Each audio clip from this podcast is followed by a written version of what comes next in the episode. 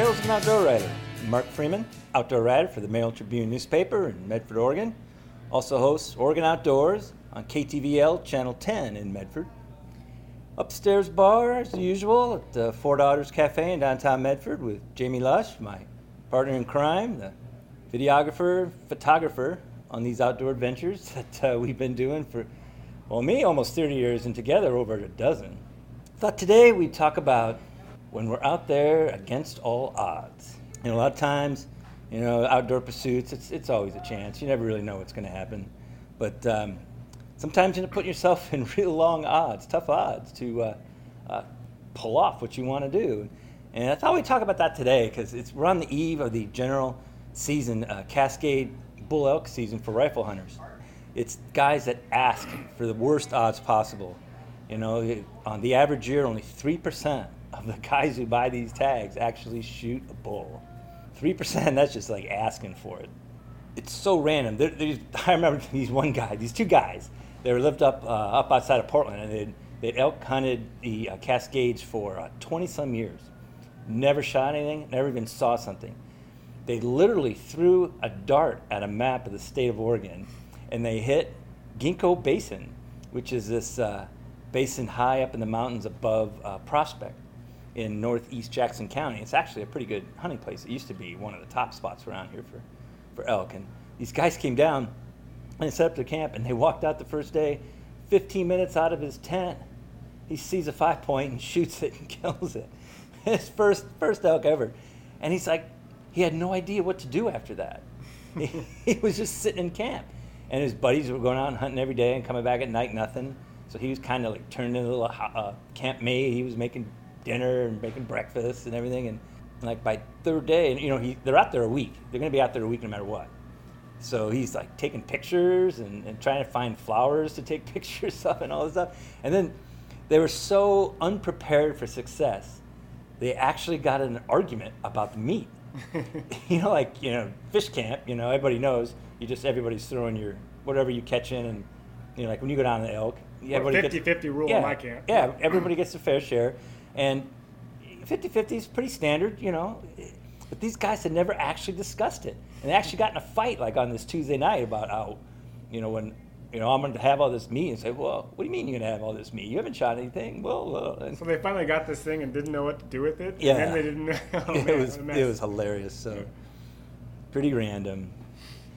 Yeah, you know what we do is just, it's, the stuff is so random, you know. You never really know if you're going to be able to pull it off. There's always a sliding scale of odds and you know sometimes you're you're you get lucky, sometimes you don't, but you know when you do, it's awesome.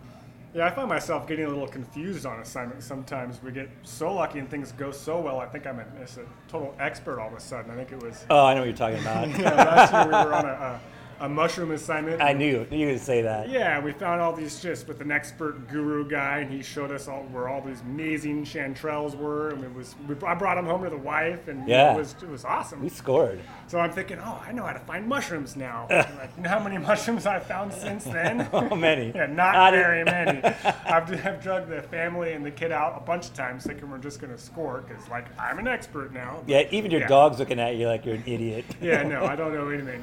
I remember that one too. We were out and and this guy's just picking every mushroom in town, and he's talking all about these things and using all the scientific names and which ones will make you sick and which ones wouldn't. And you're taking pictures of every one of these things. I'm like, we're out here to catch chanterelles. We're not here to do any of those these things. It's like, screw that stuff, man. We got to find some chanterelles. Well, they were cool looking. Can they were. But, but yeah, you want to run like a slideshow or something, and I want to have to identify all these things. I don't know what the hell these things are. yeah, there were like 30 species. It seems uh, like. yeah, it seemed like that. But that was that was a fun day, right? Yeah. It, yeah, I haven't gone out chanterelle hunting since then. I almost did this past weekend. Go up. I know. I pretty much know where we went. You went to the same place, didn't you? I went to the same place. I've tried to replicate exactly what that guy showed yeah. me to do, and I have got no idea. I don't think I found anything. yeah, you know, one of the things, the way we kind of beat these odds as best we can is, uh, you know, we have this guy, he's a scientist here in town, who's studying Pacific fishers. It's a super rare animal. And he traps them, and you kind of get them, and you kind of don't.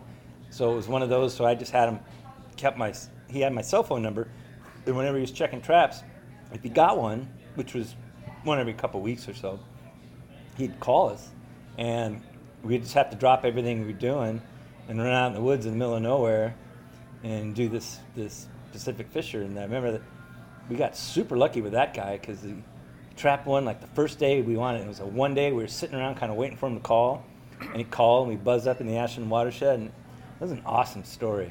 Yeah, that was super lucky because uh, my kid goes to school at a certain time and needs to be picked up at a certain time. So I really hope that the, the animals get trapped like between nine to five would be nice. I think it worked out that day. I remember another one. Um, we were doing a pine marten story up out of City of Rogue River, and um, we, weren't catching any of those things. And I kept going on those, and then we'd climb up these trees and look in these traps, and nothing, nothing. And um, so I quit, quit even going this is a long time ago. I quit even going, and then they put up a trail cam, and like two days after I went, they ended up not only catching one, they also caught a uh, on video of this this pine marten just tearing this wood rat to shreds in there right in front of the camera too. Wow. Oh, it'd have been awesome if we could have done that, but and they didn't keep the footage, Oh, so it was probably too nasty to run. But yeah, totally, totally unlucky on.